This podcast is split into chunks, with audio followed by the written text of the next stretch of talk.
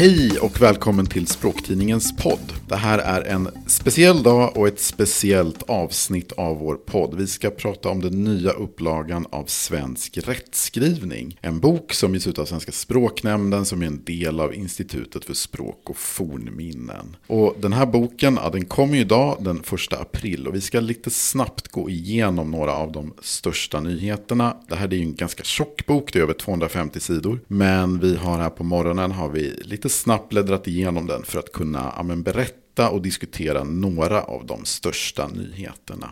Jag heter Anders Svensson och jag är chefredaktör för Språktidningen. Och jag kan inte tänka mig någon lämpligare gäst att diskutera nya svensk rättskrivning med. Hon arbetade länge som språkvårdare men är numera lektor vid Stockholms universitet och skriver dessutom språkspalter i Svenska Dagbladet och syns också regelbundet i Språktidningen. Välkommen tillbaka Lena Lind Palitski. Tack så mycket. Det här är ju då den nya upplagan av svensk rättskrivning som sagt som ges ut av Svenska språknämnden. För den som inte är bekant med den här boken sedan tidigare, vad är det här för typ Typ av regelsamling och hur viktig är den? Det här är ju en bok som handlar om just rättskrivning och som vänder sig till eh, skribenter som skriver i offentligheten, myndigheter, kommuner, regioner, men också studenter på universiteten, skolan. Om man säger att Svenska Akademins ordlista eh, släpps ju någon gång per decennium och handlar om stavning och böjning. Det här är väl motsvarande kan man väl säga, men den eh, tar ett lite vidare grepp, man får veta lite mera. Och det var ju länge sedan den gamla upplagan kom, det är ju 15 år sedan. Dankeschön. I förra upplagan av Svensk rättstavning så var ju pluralformer på S en nyhet. Att man överhuvudtaget tog upp och diskuterade dem. Det sågs ju som, lite som ett tecken på engelskans inflytande. Man skulle ju faktiskt kunna säga att engelskan har liksom blivit lite, tycker jag i alla fall, lite negativt särbehandlad av språkvården. Det finns ju många som ogillar det engelska S-pluralen. Och man vill hellre att man ska säga designer och sloganer istället för designers och slogans. Så. Man har inte riktigt betraktat Eh, lånord från andra språk på samma sätt. Och nu i nya svensk rättstavning så tar man ju faktiskt tag i det här problemet. Och det är ju då de italienska lånorden som vi nu ska börja skriva på ett nytt sätt. Ja, och det här är ju på tiden kan man säga. Det är ju väldigt märkligt att vi accepterar former från vissa språk och inte från andra. Nej, men vi säger ju lite felaktigt till exempel att vi vill ha en zucchini, trots att zucchini är pluralform på italienska. Och eh, tortellini till exempel, att vi använder de här pluralformerna även när det är singular. Och eh, förändringen då är ju att vi faktiskt måste använda korrekta former, att vi ska använda singularformerna. Och då heter det ju en zucchino, tortellino, grisino, biscotto, spaghetto till exempel, om vi pratar om en. Och det är ju inte mer än rätt att vi använder de formerna. Det låter ju väldigt konstigt för någon som kan italienska att vi använder pluralformerna även när vi pratar om, om singular. Så det är ju på tiden att vi får lite ordning på det där. Jag vet ju att Eh, Jan Björklund som numera är vår ambassadör i Rom har ju själv också engagerat sig i den här frågan. Han har ju själv varit, haft väldigt stora problem just de gånger han kokat en spaghetto. Men ändå liksom för att bli förstådd i Sverige behövt säga en spaghetti. Ja, men precis. Och det är ju bra att han har lyft den frågan. För jag tror inte att alla har varit medvetna om det här problemet när vi ändå då är inne på lånord så är det ju ett antal lånord som nu från engelskan då, ja, men där försvenskningen helt enkelt ska fullbordas får man väl säga. Det här är ju ord som vi har haft i språket ganska länge men nu ska vi bli lite mer konsekventa när vi skriver de här orden. Berätta lite om nyheterna. Ja men språkvårdare har ju väldigt länge velat försvenska ord, till exempel att vi vill stava mail, M-E-J-L eller date med D-E-J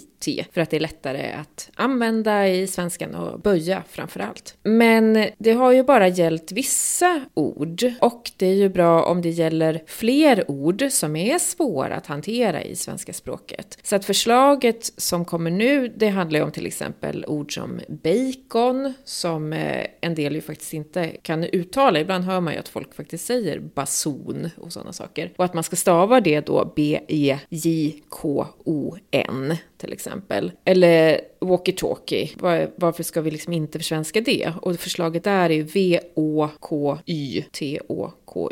Eh, så att man faktiskt anpassar det till svenskans stavningsnormer. I förslaget så ligger det också de här som vi pratade om alldeles nyss, de här italienska orden, att till exempel zucchino skulle då stavas med S i början och inte Z, för det är ju ingen bokstav som vi riktigt använder oss av. Och det här förslaget är egentligen inte nytt. Tidigare i svenskan så har det kommit förslag om att man ska stava zebra med S till exempel. Så att det, det här är bara ett ytterligare steg i samma riktning, att vi ska eh, stava så det passar ihop med de svenska stavningsreglerna. Och Sture Allén, han kom ju nästan att förknippa förknippas med stavningen JOS för juice då. Och den var ju faktiskt med i SOL, den stavningen, men sen togs den bort för den anammades inte av svenskarna. Men jag tror faktiskt att den är på väg in, att vi kan se den i nästa upplaga. Och bland annat eh, Visky var också med med enkel V, I, S, K, Y i den upplagan som kom på 80-talet tror jag. Och det är ju en stavning som man gärna ser igen nu då. Ända sedan det könsneutrala pronomenet hen ja, fick sitt stora genombrott i svenskan för omkring tio år sedan så har det ju kommit en hel del kritik mot det här bruket. Det, visst, hen har blivit ganska etablerat men alla är inte helt förtjusta i det här pronomenet. Det tyngsta argumentet och som man inte heller har kunnat prata bort från språkvetarnas sida det är ju att hen faktiskt betyder höna på engelska. Det gör det ju, det är, liksom, det är ett obestridligt argument och det väger förstås tungt. Men eh, de kritiker som eh, ogillar hen, då har man ju någonstans också visat då att vi kan ju föra in nya pronomen pronomen i svenskan. Och nu kommer ett till. Och det är nämligen hön. Lena, kan du berätta lite om hön och processen bakom? Ja, men det här har att göra med att eh, jag tror att språkvårdarna nog underskattade hur tungt det här argumentet var. Att hen faktiskt betyder höna på engelska och att det är många som därför inte klarar av att använda det. För man tänker liksom på höns och det kan ju få negativa konnotationer. Alltså att man tänker på kanske eh, människor som kallar sig hen, ska man förknippa dem med höns och så vidare. Början när, när hen etablerades och blev stort, då var ju det någonting som språkvårdare ja, men pratade bort. Det här argumentet och man sa att det finns andra ord ord. Barn betyder ju lada på engelska och barn på svenska. Hur ska vi göra med det och så vidare. Men det har ju visat sig vara ett speciellt problem just när det gäller hen. Och istället för att ta bort hen, det är ju ett jättefiffigt och bra pronomen på alla sätt och vis, så erbjuder man nu en till variant som då är hön. Det förknippar vi ju inte alls med engelskan eftersom det har ett ö i sig, det, är liksom, det låter väldigt svenskt och så vidare. Att det då kan kanske tilltala dem som mer värnar värnar om liksom det svenska kulturarvet och det ska låta svenskt och så vidare. Och här försöker inte heller språkvården liksom sopa problemet under mattan, utan här tycker jag istället, här lyfter man fram det här, att man kan associera till höna. Det tycker jag själv är ett ganska fiffigt sätt att bemöta den här kritiken. Den blev ju till sist ohållbar. Så att då kan man ju uttrycka sig könsneutralt då, och så välja mellan hen och hön. Och en sån här fråga som rätt många ja, men har funderat på också, det är ju liksom vad heter hen i objektsform? och vad heter hen i genitivformen? Och då brukar man ju rekommendera hen och hens. Och hur ser eh, rekommendationen ut för hön? Men det är ju samma rekommendation även för hön. Man säger hön i objektsform. Jag såg hön till exempel. Objektsformen blir ju höns och på det sättet så kan man ju se att cirkeln är liksom sluten. Hen betyder höna, nu har vi liksom fått det här höns på svenska. Så på något sätt så hänger det ihop. Det är ju inte heller konstigt det här med eh, att vi nu har hön. Det har ju föreslagit tidigare i historien till exempel hin. Och vi har ju pronomen nu med nästan alla vokaler i svenskan. Att vi har ju hon, han, hin, hen, nu hön. Liksom, det är inte så många kvar att, att välja på. Hån betyder ju någonting annat, så det är ju upptaget. Så att hön har väl framstått som en ganska, ett ganska pragmatiskt sätt att lösa det här på.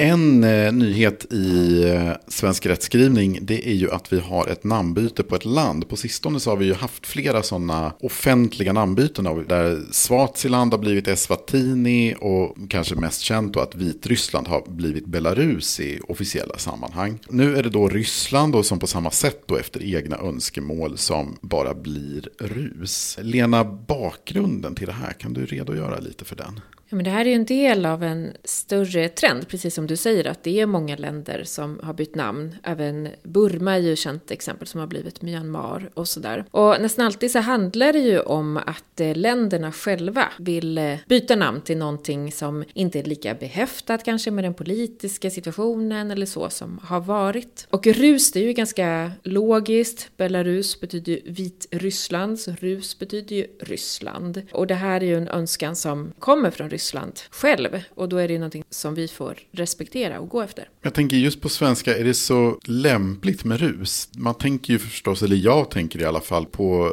berusning. Är det verkligen ett lämpligt namn? Ja, men det är klart, det, det finns ju väldigt många ord i språket som är homonymer, som eh, är likadana och betyder olika saker. Och nu kan du tänka på ordet får, som betyder du kan ett får, du får saker och så vidare. Vi har ju fullt av sådana ord och det brukar liksom inte vara något, något större problem. Ett namnbyte som inte kom med i den här upplagan men som det har börjat diskuteras lite. Det är ju att Irland vill kalla sig för Sydirland. Kan du berätta lite om bakgrunden till det? Ja, men det är irländska turistnäringen som eh, har lagt fram det här förslaget. Och det handlar ju om att man vill få mer turister helt enkelt. Och att man tänker att Sydirland då skulle, det skulle föra tankarna till eh, sydeuropeiska länder eller så. Att man därför skulle locka fler turister. Och att det skulle vara en markering mot att det är mycket varmare ändå på Nordirland. En annan grej som också har med namn på länder att göra, eller koppling till det i alla fall, är ju att österrikiska bagerierna branschorganisation, de driver också en kampanj att man ska byta från, det heter ju wienerbröd, och det för ju tankarna till att det bara är någonting som finns i Wien. Så de vill att det istället ska heta Österrikebröd. Det är någonting som de driver. Så vet man ju inte om de, jag menar wienerbröd är ju väldigt, väldigt inarbetad beteckning. Så det är ju inte alls säkert att det går igenom. Men det är ju ett liknande fall. Vi fortsätter på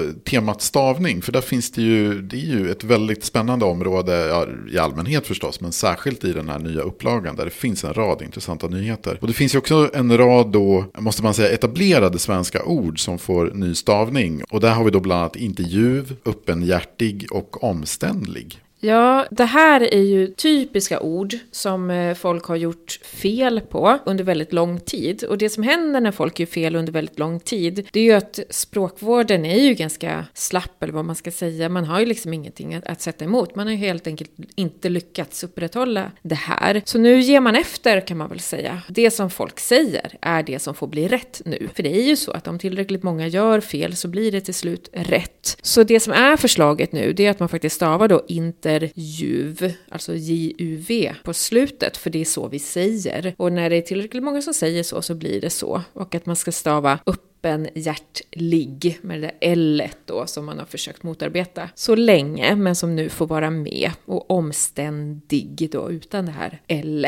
Och ganska radikalt förslag som jag, men som jag tror kommer gå igenom, det är ju det här med egentligen. Det är ju ingen som säger egentligen, det går ju nästan inte att uttala. Så nu är ju förslaget då att det ska vara egentligen med K-L-I-E-N på slutet. Så som vi faktiskt säger, de allra flesta av oss säger och har sagt under väldigt lång tid. Så det är helt enkelt en mer ljudhärmande stavning. Språkvården i Sverige, man har ju historiskt sett värnat väldigt mycket om de här liksom gemensamma nordiska banden. Det handlar inte bara om en liksom språkgemenskap, utan man har ju också försökt göra det till lite av en språkvårdsgemenskap kan man väl säga. Här tar man ju ett intressant steg nu, tycker jag i alla fall, när man då börjar införa trippelteckning av konsonanter. Hur ser, liksom, hur ser det ut i våra grannländer där? Jo, men det här är ju någonting som finns i flera grannländer, i tyskan och isländskan och färöiskan till exempel. Men jag skulle nog säga att det kanske inte är främst därför som vi nu inför trippelteckning av konsonanter. För det här är någonting som medarbetare på Institutet för språk och fornminnen har jobbat för ganska länge och har mer att göra med att det är logiskt. Varför ska vi stryka vissa konsonanter ur språket? Hur ska vi då veta om det är liksom en glasskål eller en glasskål? Det syns inte av ordet. Och det man jobbar för är ju att det, språket ska ju vara funktionellt funktionellt, det ska vara enkelt att lära och förstå och det ska vara enkelt att avläsa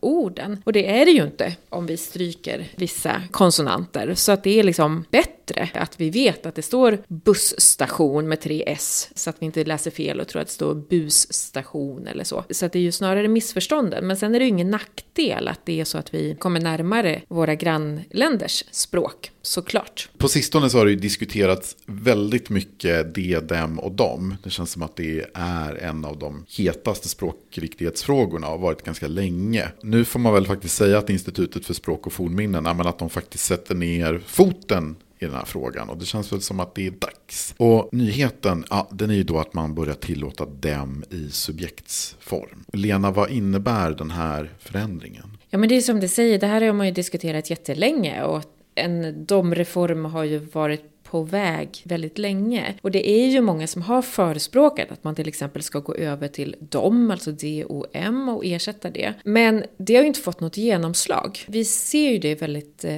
sällan. Det man däremot ser i språkbruket, det är ju att folk skriver dem i subjektsform, som dem springer. Och det man egentligen gör är ju att man släpper det mycket mer fritt. Alltså man kan använda de och dem i princip som man vill. Att man kan använda dem i subjektsform, men faktiskt också det i objektsform. Att de och dem är utbytbara, vi uttalar dem i alla fall som dem och att det faktiskt inte spelar så stor roll. Det blir väldigt sällan missförstånd. Därför att vi uttalar som dem hela tiden. Så det man kan säga är ju det här här också att det talen talet och skriften närmar sig varandra. Att i talet så säger vi dem och vi har gjort det under väldigt lång tid. Och nu löser vi liksom upp det här även i skriften så att det blir friare. Så att det blir mycket mer fritt val kan man säga. Dagens språkvård den talar ju ofta om att vi ska ta hänsyn till kommunikationssituationen. Att eh, när man skriver, ja, kanske framförallt när man skriver, så ett visst språkbruk kan vara lämpligt i ett sam visst sammanhang och kanske lite mindre lämpligt i ett annat. Så det här synsättet, det tycker jag, det finns ganska tydliga avtryck av det också i svensk rättskrivning. Och här har man ju då börjat använda 25 års ålder som en avgränsare. Och det är första gången som man använder just ålder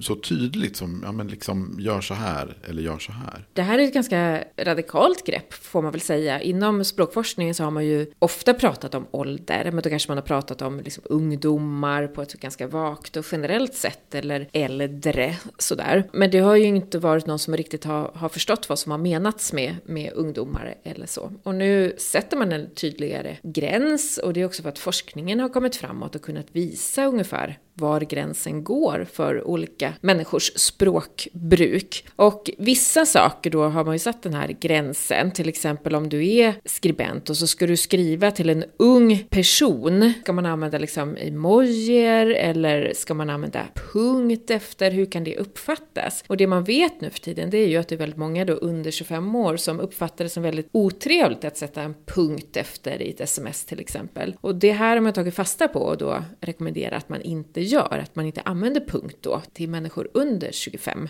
I svensk rättskrivning så tar man ju också upp det här nya niandet som man hör ganska mycket i serviceyrken och sådär nu för tiden. Här finns ju lite då samma, samma tanke. Att man också ska ta hänsyn till ålder när det gäller tilltal. Och hur har de resonerat där? Ja men det vet vi ju att de som var med under du-reformen, de vill ju inte gärna bli niade för de tycker att det är ohövligt och, och så vidare. Och att man vill säga du. Medan det finns ju i den yngre generationen så uppfattar man det som en artighetsfras att säga ni. Och det är också inne på det här med demokratiska språket, alltså vems språkkänsla ska styra och eh, är de yngre eller äldre som ska få bestämma vad som är trevligt och inte och artigt och sådär. För att på något sätt då tillfredsställa båda grupper i samhället så gör man nu en rekommendation där man säger att dua alla människor som är över 50, men nia det kan man absolut göra till människor som är yngre då. Så det är ju ett sätt att försöka lösa det här demokratiska problemet med vem som ska bestämma över språket. Du och jag, vi skulle ju fortfarande då, vi har några år på oss till där vi skulle kunna nia varandra. Men sen måste vi gå över till du alltså. Det är möjligt att den här gränsen förskjuts i och med att vi blir äldre. Men vi är ju, nu fick vi det sagt, att vi är yngre än 50 i några år till i alla fall. Och då är det ju fortfarande okej att nia oss. Och det har ju också att göra med att vi var ju inte med under du-reformen. Så att det, för oss har det ju inte riktigt den betydelsen. Jag vet ju att det har ju du pratat om, om tidigare när vi gjorde ett avsnitt om du reformen att du tyckte att det var väldigt trevligt att bli niad. Och också det här med att bli kallad chefredaktör och sånt. Det är ju onekligen en av mina favoriter. Jag har ju min mailkorg sorterad efter det. Så att om, om hälsningsfrasen är här chefredaktör så får de automatiskt en sån här liten prioriterad guldstjärna. Medan andra mail, det är mer så här, ah, svara på efter tre, fyra veckor eller så. Ja, och det är ju inte konstigt. Alltså, vi påverkas ju av språket och hur vi blir tilltalade. Och är det någon som då har ansträngt sig och kallat dig för herr chefredaktör så är det väl klart att man blir mer välvilligt inställd. Så funkar ju ofta, ofta språket. Om vi kan få tillbaka lite av det. Vi har ju ett ganska hårt debattklimat och så i, i samhället idag. Att det här är ju ett sätt att få tillbaka lite av artigheten och visa lite respekt för varandra. Det har blivit dags att eh, avrunda det här specialavsnittet här lite, nästan extra insatta poddavsnittet får man säga. Men som sagt, vi kände ju att det var viktigt att kunna kommentera de här nya skrivreglerna fort. Men jag tänkte, Lena, vi har ju som sagt egentligen bara hunnit skumma lite, som sagt det är över 250 sidor. Men eh, hur känns det att det är de här skrivreglerna som du kommer att följa under de, sig närmaste 10-15 åren? Ja, men det känns ju bra. Jag vet ju att Institutet för språk och fornminnen har gjort ett gediget arbete för att ta fram de här och man har ju undersökt bruket och hur det ser ut och verkligen funderat på hur ska vi kunna göra språket mer demokratiskt och till för alla och enklare att använda och så. Och vi vet ju också, även om inte alla gillar det, att språket förändras hela tiden och man måste ju som språkvårdare följa med i den språkutvecklingen. De börjar ju gälla från och med nu, idag, första april, men att det kan ju också ta lite tid innan det sätter sig, för så går ju språkutveckling också till. Men eh, så småningom så tror jag att de allra flesta kommer att uppskatta det här och tycka att det är en förenkling och förbättring av språket. Då säger jag tack så mycket Lena Lind Palitski. Tack så mycket. Och tack till dig som har lyssnat. Språktidningens podd är tillbaka med ett nytt avsnitt om ungefär en månad. Du får jättegärna prenumerera på oss i din poddtjänst och och eh, ge oss en recension eller en tummen upp eller en stjärna eller vad som nu finns där så hjälper det oss att hitta fler lyssnare. Och du får också gärna följa oss i sociala medier så att du inte missar något avsnitt för vi tipsar förstås om dem där. Vi finns på Facebook, Instagram, Twitter och LinkedIn och om du är nyfiken på Språktidningen och vill teckna en prenumeration så kan du gå in på språktidningen.se. Tack så mycket och på återhörande.